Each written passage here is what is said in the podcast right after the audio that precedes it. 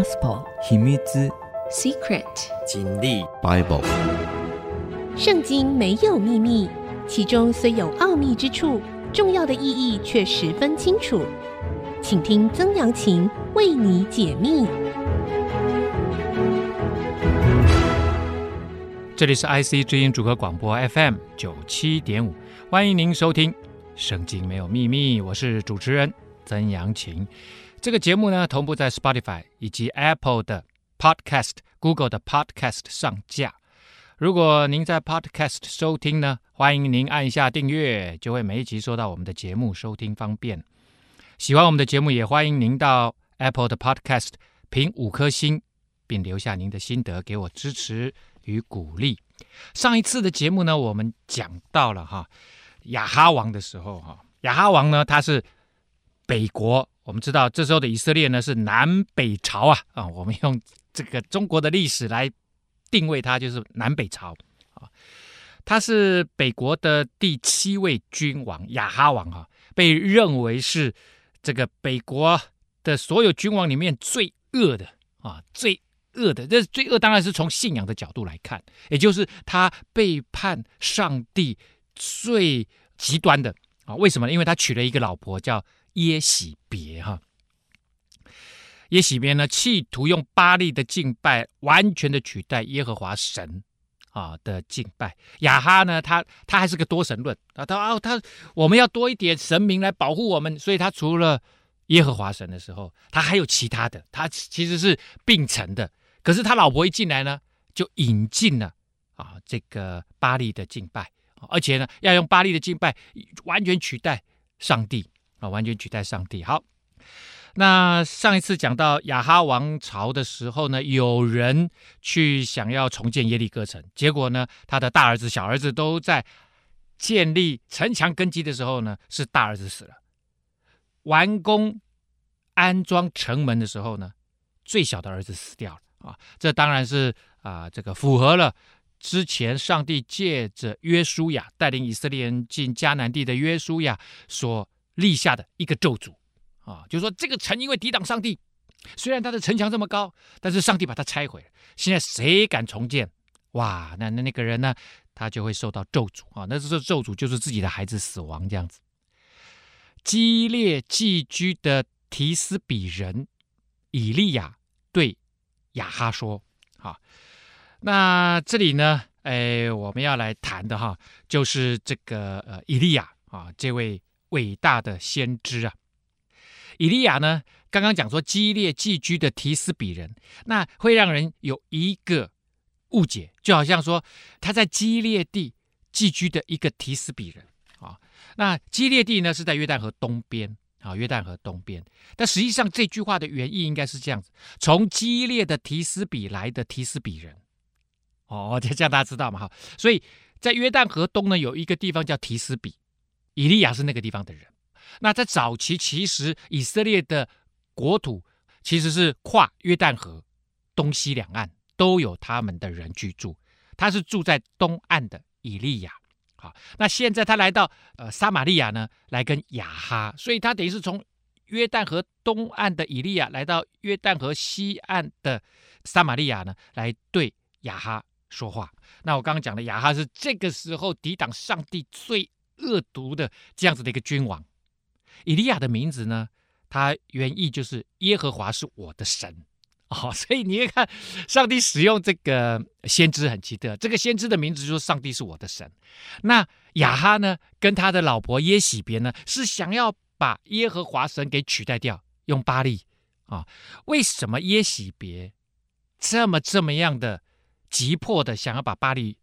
取代耶和华神了，因为他来自于推罗西顿那个腓尼基城邦，腓尼基城邦拜巴力拜得非常厉害，所以他来的时候呢，他就想要说一党独大啊。呃，耶洗别也是一个非常强悍的妇人，他知道他爸爸把他许配给亚哈王，其实完全是为了国家军事力量的结盟啊。那他们借着。腓尼基人，因为腓尼基人又跟亚述帝国啊，当时两河流域的亚述帝国，这这个都是联盟的，一起要对抗当时等于是在叙利亚的亚兰国啊，因为因为这个亚兰国就在以色列的北方啊，对他们来讲是非常急迫的，所以呢，跟推罗西顿啊这样子的这个亚哈跟推罗西顿的结盟，对他来讲军事上面是占这个呃好处的啊，所以耶洗别呢，他他他跟雅哈当然不是恋爱结婚，那时候基本上没什么恋爱结婚的啦。要不然就是君王看上你了，就是要你当他老婆啊。另外这种国际之间的婚姻呢，通常都是结盟，运用联姻来结盟的哈。好了，那这以利亚就跑来跟雅哈说：“我指着所侍奉永生的耶和华以色列的神起誓，这几年我若不祷告，必不降露，不下雨。降露下雨哈，这个平常呢都是露水。”因为以色列很干燥，早上有一点点露水，其实呃不到九点十点就已经全部蒸发光了。所以呢，下雨是最重要的。雨季每一年的十月开始，到隔年的三月是雨季，哦，它不是一直下啦，就是下一阵下一阵下一阵。那这个风调雨顺，明年呢农业收成就好。那这个很好很好玩哈，就是说以利亚来做这个预言，啊，他跑来跟这个亚哈做预言，这样子。那这个雅哈。你想他听了当然是半信半疑呀，啊，半信半疑。为什么呢？因为耶洗别介绍来的巴力，在那个时代，巴力是管什么的？管农作、管丰收、管风暴、管闪电、风暴雷雨啊。所以呢，其实他是管大自然以及生产的丰富之神呐、那你以利亚来跟雅哈说，我如果不祷告，就不会下雨。哦，那这个巴力讲说，你搞错了，巴力才是管雨的。当亚哈认为每一个神都是一样的时候，所以他才会也接受巴力，也接受其他的这这些神明，也接受上帝。他觉得上帝只是 one of 神明而已啊，他并不是按着以色列人看待上帝，他是创造宇宙万物的主，独一的真神这样子的角度来看待耶和华上帝啊。所以呢，当这个。以利亚跟亚哈这样讲的时候，其实我我相信亚哈心里面想说：“切，你最好是啦啊、哦！如果三年过去啊、十年过去，真的如你这几年了，他还没有讲几年。当然，我其实已经透露出口风了啊、最后是三年半没有下雨啊、三年半没哎，三年半没下雨，对这个以色列来讲是非常严重的。因为一般来讲哈，国家会有储备粮食、战略粮食，那战略粮食呢？你一年、两年、三年，到了第三年，其实就已经是完全几乎吃吃坐三空了。那这个，当你完全没有粮食，就会产生一个状况，就是你你你的军事力量一定会减弱，因为你只要一打仗，一定要很多粮食，一直提供，一直提供。现在没有粮食了，其实它整体的国家的能力、战力各方面呢，其实都是完全完全的下降。所以，当以利亚对亚哈说这个，其实对他的我对他的神巴力，其实提出一个极大的。呃，挑战呢啊，极大的挑战。好，结果耶和华的话临到以利亚说：“你离开这里，往东去，藏在约旦河东边的基利溪旁。”啊，他叫他回去，因为他他是从约旦河东边来的嘛。他说：“你现在回去啊，藏在约旦河东边的基利溪旁。”但是呢，这一句话原文呢、啊、不是约旦河东边，原文是。约旦河之前的基利溪旁，所以呢，现在他所在的位置就很重要。我们说他现在在哪里？他现在在撒玛利亚，因为他跑去跟亚哈王做这个预言嘛。那上帝马上就跟他讲：“你赶快走，走去哪里呢？走去约旦河之前。那他现在在约旦河西边呢，所以当你去到约旦河边上的时候，其实就是在约旦河的西岸。如果在约旦河之前，就在约旦河西岸。”你藏在那边的基利溪，所以基利溪应该是在约旦河西岸，而且注入的点很可能就是在亚当渡口。亚当城啊，它是一个渡口啊。那撒玛利亚的位置跟亚当城的位置实际上是差不多纬度的，差不多高度的啊。呃，然后就来到了约旦河，所以呢，这个基利溪应该在这里注入啊。这个约旦河，它只是一条小溪啦，啊，叫小溪而已。然后呢，上帝就说：“你要喝那溪里面的水。”接下来这句话就很奇特了哈，可能有些人听不懂啊。我已经吩咐乌鸦在那里供养你。那一听说乌鸦是不是人名啊？没有，乌鸦就是嘎嘎嘎，就是那个乌鸦，三叫三声的那个乌鸦啊。这个日本的漫画有没有乌鸦叫嘎嘎嘎啊？就好像代表说，哎呦呀，你头上乌云三朵啊啊！可是这边的乌鸦是真的乌鸦啊，真的乌鸦。《生命记》中间说哈，雀鸟当中，你们当以为可憎恶的，是你要讨厌的。为什么不洁净的鸟？他说雀鸟当中有一种鸟，有一些鸟是不洁净的。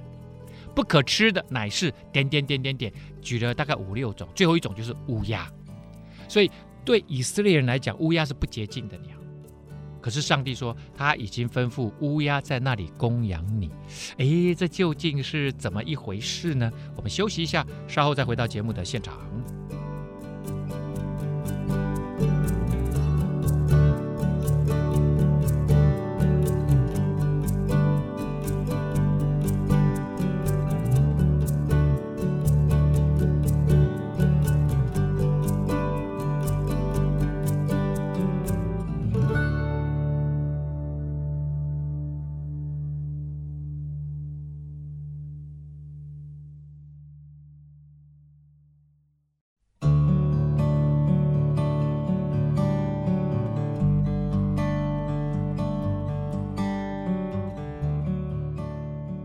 欢迎您回到《圣经没有秘密》，我是主持人曾阳晴。刚刚我们讲到了哈，上帝呢很奇妙，他说呢，他命令乌鸦要来攻击这个以利亚这位伟大的先知啊哈。那以利亚为什么很伟大呢？啊，这个可能是旧约里面啊被提到仅次于呃摩西的重最重要的先知之一。我为什么要这样子讲呢？之后呢，其实耶稣啊，在新约里面哈、就讲到了哈、就是说他有一次呢，在这个呃，有一次他跟彼得、雅各、约翰啊，他的手下的门徒啊，他最最喜欢带这三个门徒了哈啊。有一天呢，他们来到了一个山脚下啊，然后到了半山腰啊，那那个彼得、雅各、约翰呢，就有点累，他突然看到啊，整个山顶啊被云遮住了。然后呢，耶稣身边多了两个人，啊，这多这两个人呢，就是摩西跟以利亚。然后呢，天上就有声音下来：“这是我的爱子，你们要听他的，我所喜悦的。”哇，这个耶稣呢，在这个受洗的时候，有一次啊，在施洗约翰给他约旦和施洗的时候，天上出现了相同的声音：“这是我的爱子，我所喜悦的。”啊，那当然这个就可以呃确定这是天父。啊，对周边的人讲说，耶稣就是圣子，神所喜悦的。那这一次呢，在这个变相山上，后来我们叫做变相山，因为呢，耶稣的衣服变得非常洁白，洁白到一个程度啊，他们说用用怎么洗都不会，不可能洗到这么白。那我就说这个是超自然的白，哈、哦，他可能还荧光白，哈、哦，白到一个程度，他们觉得已经发亮了，这样子。那这个呃，彼得、雅各、约翰呢，就就非常非常的害怕啊。后来他们就昏睡了。为什么？那那个那个时候在变相山有这样一个奇妙的神迹哈？那呃，我我之后我们讲到新约的时候，我们再来解释。但是呢，这里我们就可以看到，当上帝要对人显现，要对耶稣说话的时候，他差派了两个旧约的先知。这两个旧约先知都当然都在上帝那里已经复活了。一个是摩西，另外一个就是以利亚。摩西没有问题，摩西带领以色列人出埃及，这个这个以色列最伟大的呃领导人之一啊，当然是没有问题啊。那没想到呢，另外一位就是以利亚。所以呢，以利亚很重要哈，以利亚很重要。那上帝说他要吩咐乌鸦在那边来养以利亚，哇，这个厉害了。那我们刚刚说，哎，乌鸦是不可吃的啊，所以还好没有叫他吃乌鸦，他是说乌鸦会。叼食物，叼叼食物呢，来给你吃。那我我就在想，哇塞，这个乌鸦是吃腐肉的呢。乌鸦通常都是在垃圾堆里面，有没有？或者是那个死掉的动物身上在那边吃。但是你放心好了，如果是上帝叫他来供养以利亚，叼食物、叼饼来给他吃的话呢，那么乌鸦呢一定会叼那些新鲜的啊。放心好了。而且最有最最有趣的就是，你看看鸟听上帝的话，啊、鸟会听上帝的话。好，这个我们之前讲过巴兰啊，驴子也会听上帝的话，因为宇宙万物都是神所造的，对上帝来讲，这哪里是难事了？一点都不难呐。好了，结果呢，以利亚就照着耶和华的话呢，去住在约旦河前的基利溪旁啊。所以我相信这个应该不是约旦河东，但是呃，这个中文的和合本呢，翻译成约旦河东这样子哈。乌鸦早晚给他叼饼和肉来。他也喝那溪里的水啊！大家记得哦，刚刚以利亚已经做过什么？做过预言了，说他如果不祷告，这几年不会下雨，也不会有露水。那我们知道露水它也会被这个土地给吸干嘛，那土地也会也吸这个露水，慢慢还会有水，所以应该还是会也会渗透出来，变得有溪流嘛。所以他喝这溪里面的水，这溪里面的水一定会越来越少。为什么？因为没下雨。没有下雨，溪里面的水，溪水为什么会一直有水？其实是因为那个呃树啊的水汽啊，土里面的水汽一直渗透出来嘛，所以慢慢慢慢汇集汇聚，然后水越来越大，这样。好了，过了些日子呢，溪水就干了，因为雨没有下在地上。溪水干了啊，那我我就在想，这些乌这个这个乌鸦。它是哪里叼饼跟肉来的啊？我也不知道啊。反正上帝有他奇妙的方式啦啊，有他奇妙的方式。好了，结果呢，这时候耶和华的话又临到了以利亚，就再度跟他说话：“你起身往西顿的撒勒法去，住在那里。我已经吩咐那里的一个寡妇供养你啊。哇，刚刚是什么？刚刚是这个乌鸦供养你啊，现在是寡妇供养你，这个。”听起来哈，我想对以利亚来讲哈，听起来都是不是说刺耳啦，听起来都是很怪的啊。乌鸦吃腐肉的啊，又是一只鸟，听上帝的话来供养他啊。然后接下来说寡妇来供养，寡妇是在那个时代社会里面最最弱势的啊。一般来讲呢，寡妇她通常没有办法有权利分遗产，就被赶出去了。啊，那这个呃，他法律呢是没有给他有任何经济上面的保护啊。那不过呢，呃，唯一的这个这个好处，唯一的这个保护呢，就是准许他们去人家的麦田里面去拾穗，就是没错，就是那幅画拾穗啊，就是可以去拾取人家掉下掉在地上的谷物啊。收割的时候嘛，大量收割总是会遗落在地上，你还可以去扫一扫。啊，把那个剩下的扫一扫带回去，一样可以煮饭呐！啊，一样可以煮饭。呃，大家之前我们讲过路德记，路德记就是去到波阿斯的田里面去拾穗嘛，啊，拾穗。好了，那这个寡妇住在撒勒法，撒勒法，他说往西顿的撒勒法去。那撒勒法呢，就是在推罗跟西顿中间，西顿在更北边啊。推罗我们之前讲过推罗港啊，推罗王啊。那他在。这个如果呃以西顿来看的话，他就在西顿的南边十三公里啊，介于推罗跟西顿中间哈，那是算也算是地中海沿岸的一个小城啊。那今天呢，这个小城叫做 Sarafand s a r a f a n 哈，其实跟撒勒法其实是发音是很接近的哈。雅哈这时候呢，这块土地是在雅哈的岳父所管辖的啊，这个西顿王啊。这个呃，就是耶洗别的爸爸啊，腓尼基王啊，腓尼基的其中一个王这样子哈。所以呢，你可以看出来，这个寡妇不管对雅哈来讲，或者是对这个这个伊利亚来讲，他都是一个外国人啊，是一个外国人这样子。不过呢，这个外国人呢，却是敬畏神的人，也就是有一些不是属于以色列人的，他们以色列人都喜欢叫他们叫外邦人哈。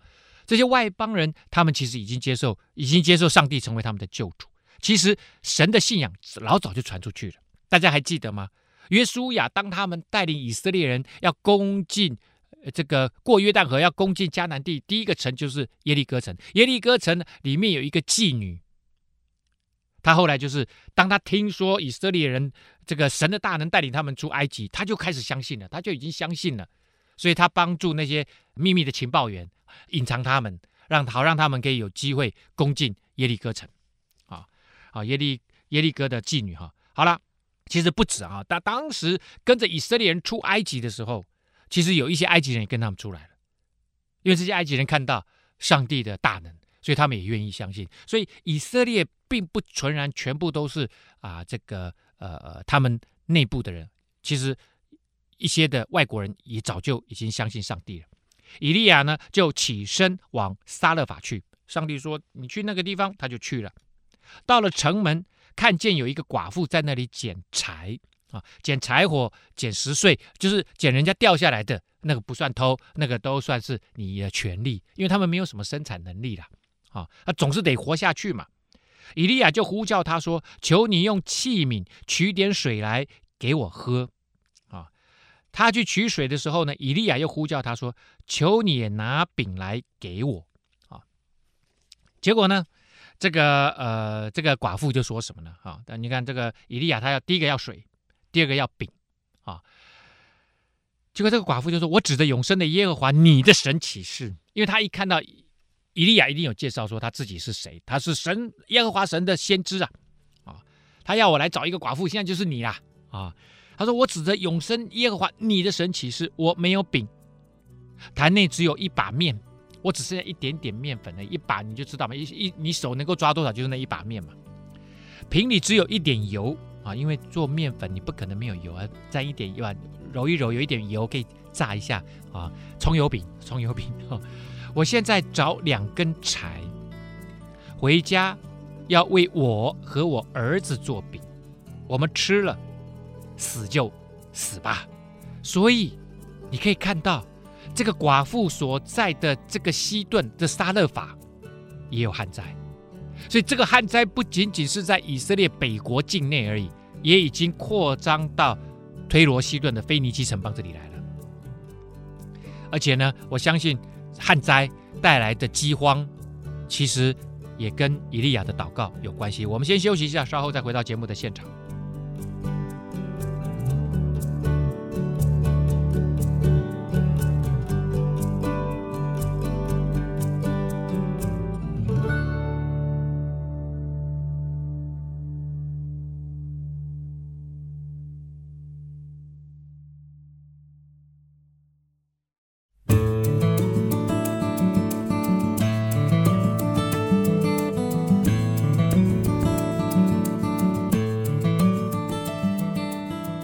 欢迎您回到《圣经没有秘密》，我是主持人曾阳晴。刚刚我们讲到了以利亚，在旧约里面最伟大的先知之一啊，他来到了西顿的撒勒法啊，这个在以色列北方的地中海沿岸的一个城市啊，找到一位寡妇，就说：“你给我水喝，做个饼给我吃。”啊，结果呢，寡妇姐姐就说：“我家里已经什么都没有了，只剩一把面粉了。”我回去做个葱油饼，跟我儿子吃一吃，我们就准备要死了。所以这里显然也有旱灾，也有饥荒。以利亚就对他说这句话非常的重要。其实这是上帝对很多在生命中有缺乏，而且是极度缺乏的人的一个很好的鼓励。上帝了解你生命中的缺乏，他愿意供应你生命中的缺乏。你生命中那些真实的需要，上帝在意。但是你要来怎么样？相信他，依靠他。求告他，祷告他，他就愿意。他说：“你不要惧怕。”这个很奇特哈。圣经基督教的信仰是一个不要害怕的信仰。他从旧约一直到新约，常常会提“不要惧怕，刚强壮胆，不要怕，只要信”。常常这句话一直出现。上帝希望他的儿女在他所创造的这个宇宙万物世界里面是享受的，是蒙福的，而不是战惊、恐惧、害怕。哇！你看看现在这么多人有这个忧郁，有这个呃焦虑的问题，那这个很多都其实都是来自于什么？忧虑、愁烦、恐惧、害怕的想象。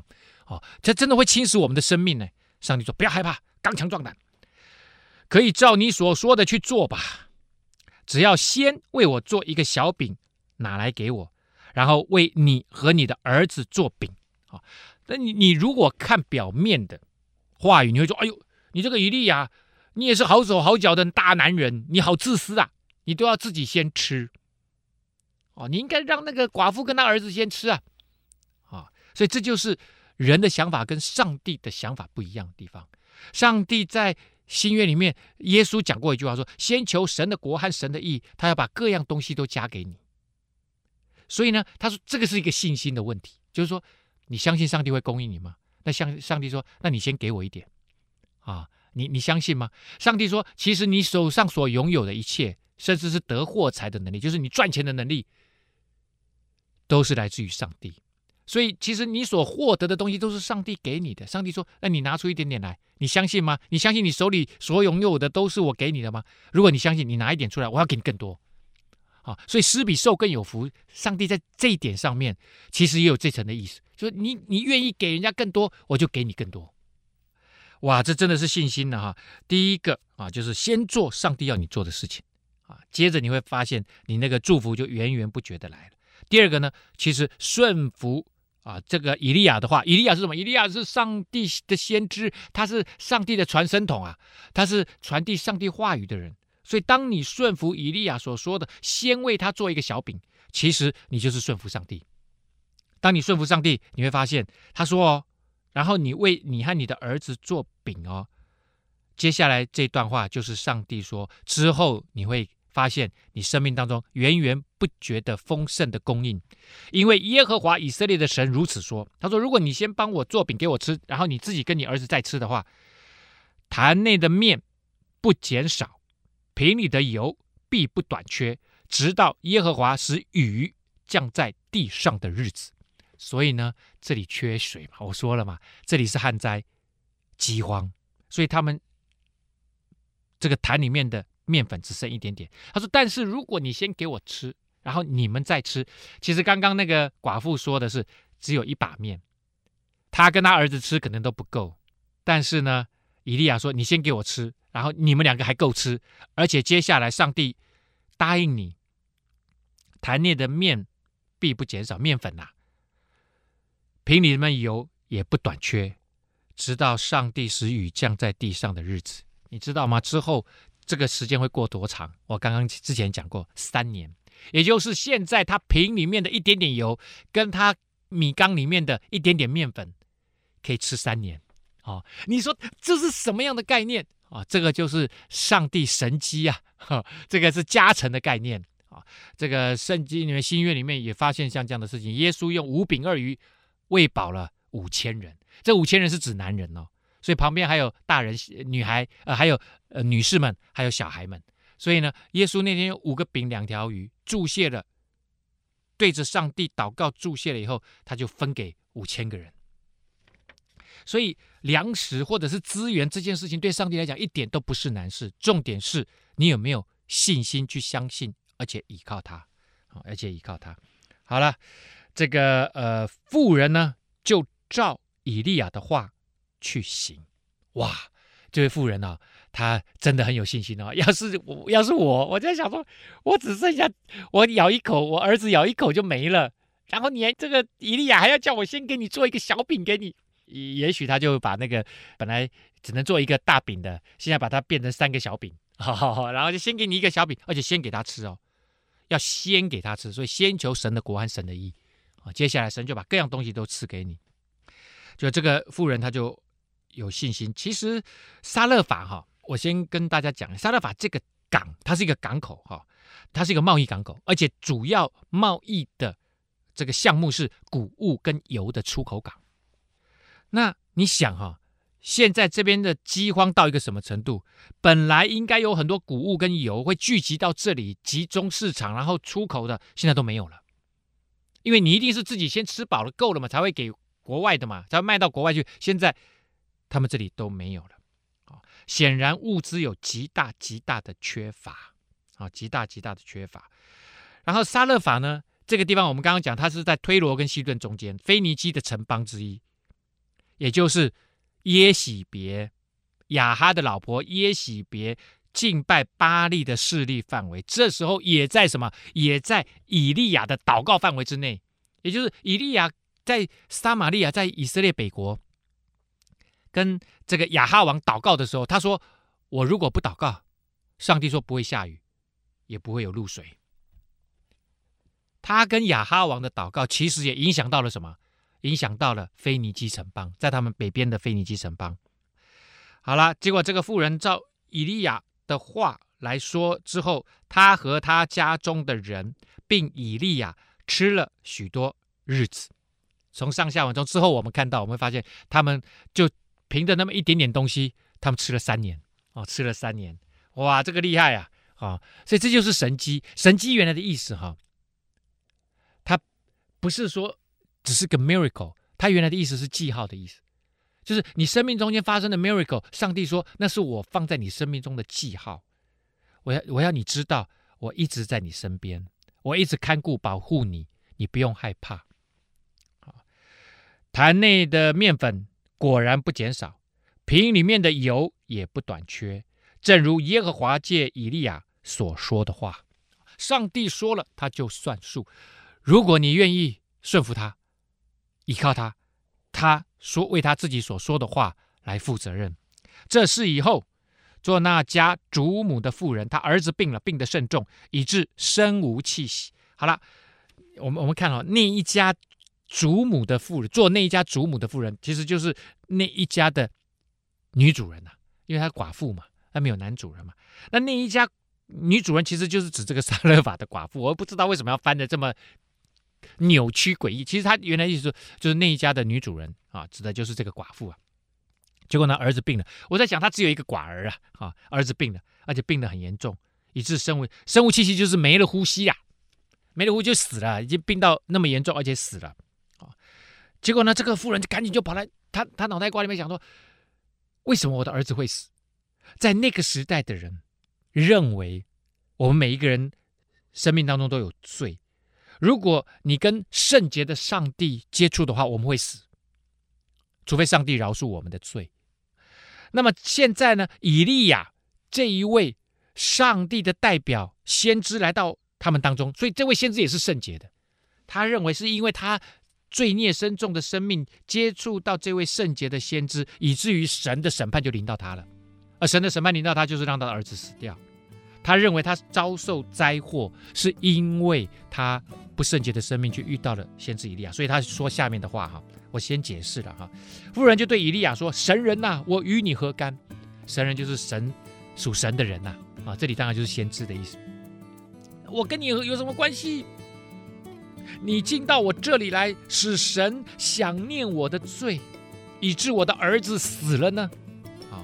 使神想念我的罪，就是使神重启我罪孽的旧案，好像又重新调查我罪孽的旧案。你你都是你，你太圣洁了，你来这里把神的审判都带来了，让我的儿子死掉。好，所以他会有这种概念。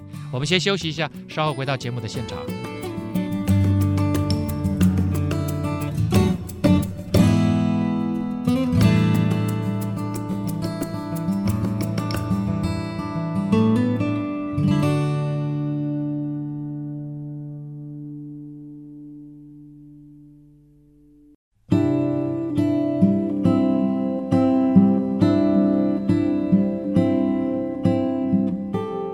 欢迎您回到《圣经没有秘密》，我是曾阳晴。刚刚我们讲到了这位寡妇跟以利亚之间的对话。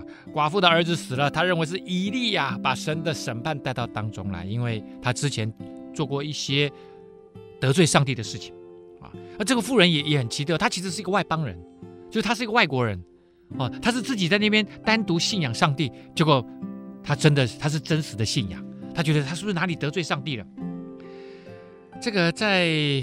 新约圣经里面哈啊，约翰福音第十一章讲到了啊，有一个拉撒路啊，拉撒路生病了。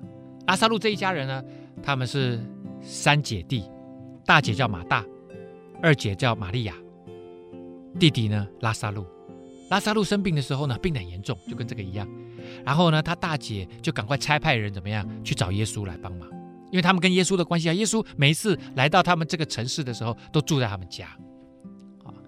结果耶稣就讲了一句话：“这并不至于死，乃是为了荣耀神的名。”啊，就说这个并不会死。可是后来拉撒路死了，跟这个很像。后来就是小朋友就死了啊，然后耶稣就把他救活了。救活以后，大家就哇，上帝的大能临到了，上帝的恩典临到了，荣耀上帝。啊，所以这件事情其实他是为了荣耀上帝，而不是为了来审判这位寡妇。这个寡妇在那个时代已经算是一个非常有信心的，是上帝所爱的一个女子啊。以利亚就对他说：“把你的儿子交出来，交给我。”以利亚就从妇人怀中将孩子接过来，抱到他所住的楼中，放在自己的床上。那这个楼呢，显然以利亚来到当中，他就住在寡妇的家里面。那他们那时候在中东地区，很多的房子就是是平房啦，哦，是平房。那你说不是楼上吗？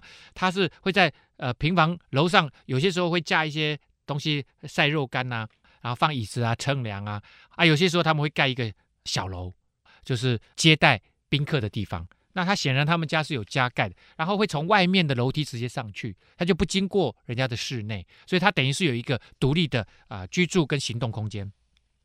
好，以利亚就求告上帝说：“耶和华我的神呐、我寄居在这个寡妇的家里，你就降祸于他，使他儿子死了吗？”好、哦，所以也听得出来，听得出来。以利亚呢，有一点埋怨上帝的意思。哎，你怎么把厄厄运，把这个审判也带到他们家里面来了？是怎样？为什么他会死掉？因为这个不在以利亚的计划里面啊。他而且上帝可能在之前也没先预告他说人家的小孩会死掉，所以以利亚他现在也慌了。但是他知道一定要处理这个问题啊，因为人家认为这是你带来的审判呢、所以其实即使是上帝的先知，跟上帝关系这么亲密的，他有他的 humanity。他有他的人性啊，当当你好像被误会了，你你也免不了跟上帝怎么样埋怨一下，说上帝是怎样，你你你让我来这边应该好好祝福人呢？啊，怎么变这样？结果呢，以利亚三次伏在孩子的身上求告耶和华，但是呢，毕竟是先知。啊，他小小埋怨完一下呢，他就开始祷告。啊，他知道上帝是创造人生命气息的那位上帝，他可以要人死，也可以要人活。哦，这是当然是很大的信心呐、因为在旧约之前从来没有死人复活的案例，这即将是第一次。啊、这即将是第一次，他就把伏在孩子的身上求告上帝说：“耶和华我的神呐、求你使这孩子的灵魂融入他的身体啊！这个灵魂就是生命跟气息。好、拜托拜托拜托啊、这个旧约里面哈、这个呃创世纪哈说，上帝就把。气息吹入人的身体，但他不是用那个尘土造了亚当吗？做好了外形之后呢，上帝就把那个如哈，如哈就是风，也就是神的气息，然后也可以被解释为神的灵、圣灵。所以这个如哈就是这个来到人的生命当中，就是人的灵魂，也就是那个气息、生命气息吹到人的身体里面去。耶和华就应允以利亚的话。孩子的灵魂融入他的身体，他就活了。所以那个神的那个生命的气息就入了这个孩子的身体，哇，他就醒过来了，就活过来。这是圣经第一次记载人死后复活啊。当然之后还有他他的以利亚，最后他还带了一个门徒叫以利沙啊。以利沙呢之后也曾经做过类似的事情。啊啊！当然，后来直到耶稣的时代，又有好多人哈，呃，有有有这样的状况。好，以利亚呢，将孩子从楼上抱下来，进屋，交给他的母亲说：“看呐，你的儿子活了。”所以他抱下来，从旁边的这个楼梯下来，走进主屋，就跟妈妈说：“你的儿子活了。”妇人就对以利亚说：“现在我知道你是神人呐，耶和华借你的口所说的话都是真的。”啊，那这个。他说：“他不是之前就已经称他为神人了吗？怎么好像现在才真知道？现在他说我我完全 one hundred percent positively 完全完全完全肯定你是属上帝的人，你所说的每一句话都是真的。所以神借着他的先知，要再一次肯定这位女子的信仰，当然也要肯定我们。”的信仰，当你相信上帝的时候，你在读旧约圣经里面的时候，哇，你就知道，借着这件事情，这件事情不仅是神要告诉你，在三千年前发生的这件事情，神也要告诉这个很多人，说到直到今天，上帝的话语都像这位妇人所说的，都是真的，都是你可以去经历的啊，都可以去经历的啊。所以呢，神来不是要审判人的罪，乃是要让这个妇女呢看到。耶和华神的荣耀，啊，耶和华神的荣耀。好了，接下来呢，就发生了啊、呃、一连串的事情。这个时间仍然啊，快速的过去，过了许久，到了第三年，好哇，所以呢，已经过了三年，他住在这边已经过了三年了。耶和华的话就临到以利亚说：“你去，使亚哈得见你，我要降雨在地上。”所以上帝先跟以利亚说：“可以开始祷告了，我要降雨在地上了，我要解除这一次的旱灾。”啊，解除这一次的旱灾。那这个呢，这个以利亚呢就去，要使亚哈得见他。那时撒玛利亚有大的饥荒啊！好，那这边圣经写说，到了第三年，啊，其实三年在撒勒法，就是在这个地寡妇这里啊，推罗西顿这里，在国外。其实另外还有半年是在国内。就在以色列的北国的基利溪旁，大家还记得吗？他在基利溪旁有乌鸦喂他半年啊。这个水呢，后来慢慢慢也干了，他就离开那里。神就叫他来到撒勒法这里啊，所以基本上是三年半。在新约路加福音的第四章二十五节哈，耶稣在自己家乡进了会堂，呃，讲道之后呢，然后就跟。旁边旁听的很多的人就说了：“没有先知在自己家乡被人悦纳的。”耶稣就说了：“其实你们从小看我长大，我现在回到拿撒勒来，啊，我在这里讲到，其其实没你们没有多少人信我啦，啊，我对你们说实话。他说：我现在我告诉你们实话，当以利亚的时候，哦，耶稣提到旧约时代的以利亚的那个时代，大概是五六百年前，天闭塞。”三年零六个月不下雨，遍地有大饥荒。好，所以呢，耶稣实际上在解经，他就解到了过了三年半。啊，所以是耶稣在新约这这个时候已经这个时代离以利亚的时代已经有六百多年，六七百年了，七百多年了。啊，所以耶稣这个时候就说，那在以利亚的那个时代有三年半的时间，遍地有大饥荒。那时以色列中有许多寡妇。哦，北国有很多寡妇哦，可是以利亚并没有奉差往他们那里去，只奉差往撒勒法的一个寡妇那里去。哦，耶稣完全引用这个故事哦，啊，那这个故事耶稣这样子引用的时候，他他是他在说明说，你看看，神没有叫以利亚留在国内，反而让他到国外去，所以也就是说，在自己的家乡不受重视啊，你们都不信啊，我讲了半天，你们都不信啊。耶稣是在讲这个东西，当然也就在责备什么？责备他自己家乡拿撒勒的那群人，看清他。因为你知道吗？你从小看他就是木匠的儿子嘛，然后流着鼻涕，慢慢慢慢在你们当中长大，对不对？那你你们当中就是说他他就是我看他长大的，他包尿布我都看过了。其实你有些时候会觉得说，哎呦，那那他也没什么了不起的啊，没想到他竟然是神所重用的神的儿子。所以呢，当耶稣这样子讲的时候，我们就知道哦，那个时候。不仅仅，他不是只是跨三年，他其实主要就是这三年整，在撒勒法也有饥荒。那显然以色列的饥荒可能就更严重了。好了，以利亚就去见了这个亚哈王哈。那时候撒玛利亚有大饥荒，究竟他见了亚哈王会发生什么事情呢？其实发生了很多很有趣的事情呢，而且可能是以利亚这个出来。啊，传讲上帝话语最精彩的部分才要刚刚开始。当然，刚刚那个是小孩子死后复活，那个已经很精彩、很厉害了啊、哦。但是呢，他之后会有做更多奇妙的事情。今天的节目呢，在这个地方要搞一个段落了。那在结束之前呢，诶，我想跟大家来分享，去年有支持我们节目的一个听众吴小姐哈，我要非常谢谢你。因为去年你你你有来回馈我们的节目啊，我说的回馈是意见呐哈，当然也有也有这个支持的回馈，非常非常感谢您哈。然后你你有关心我的身体，说呃前一阵子听我的这个节目哈，声音有点沙哑，你和先生都很关心，希望我能够好好的保护自己的身体，会的，我会好好照顾自己的身体啊，非常非常谢谢您的关心，也谢谢您继续支持这个节目，希望呃上帝大大的祝福你们。好，节目尾声呢，分享听众来函嘛哈。我们节目呢，除了在 AOD 啊随选即播哈，在我们自己的官网也同步在 Apple 的 Podcast、Google 的 Podcast 上线。欢迎您上 Podcast 搜寻《圣经没有秘密》，记得按下订阅，让你不错过每一个节目。拜拜。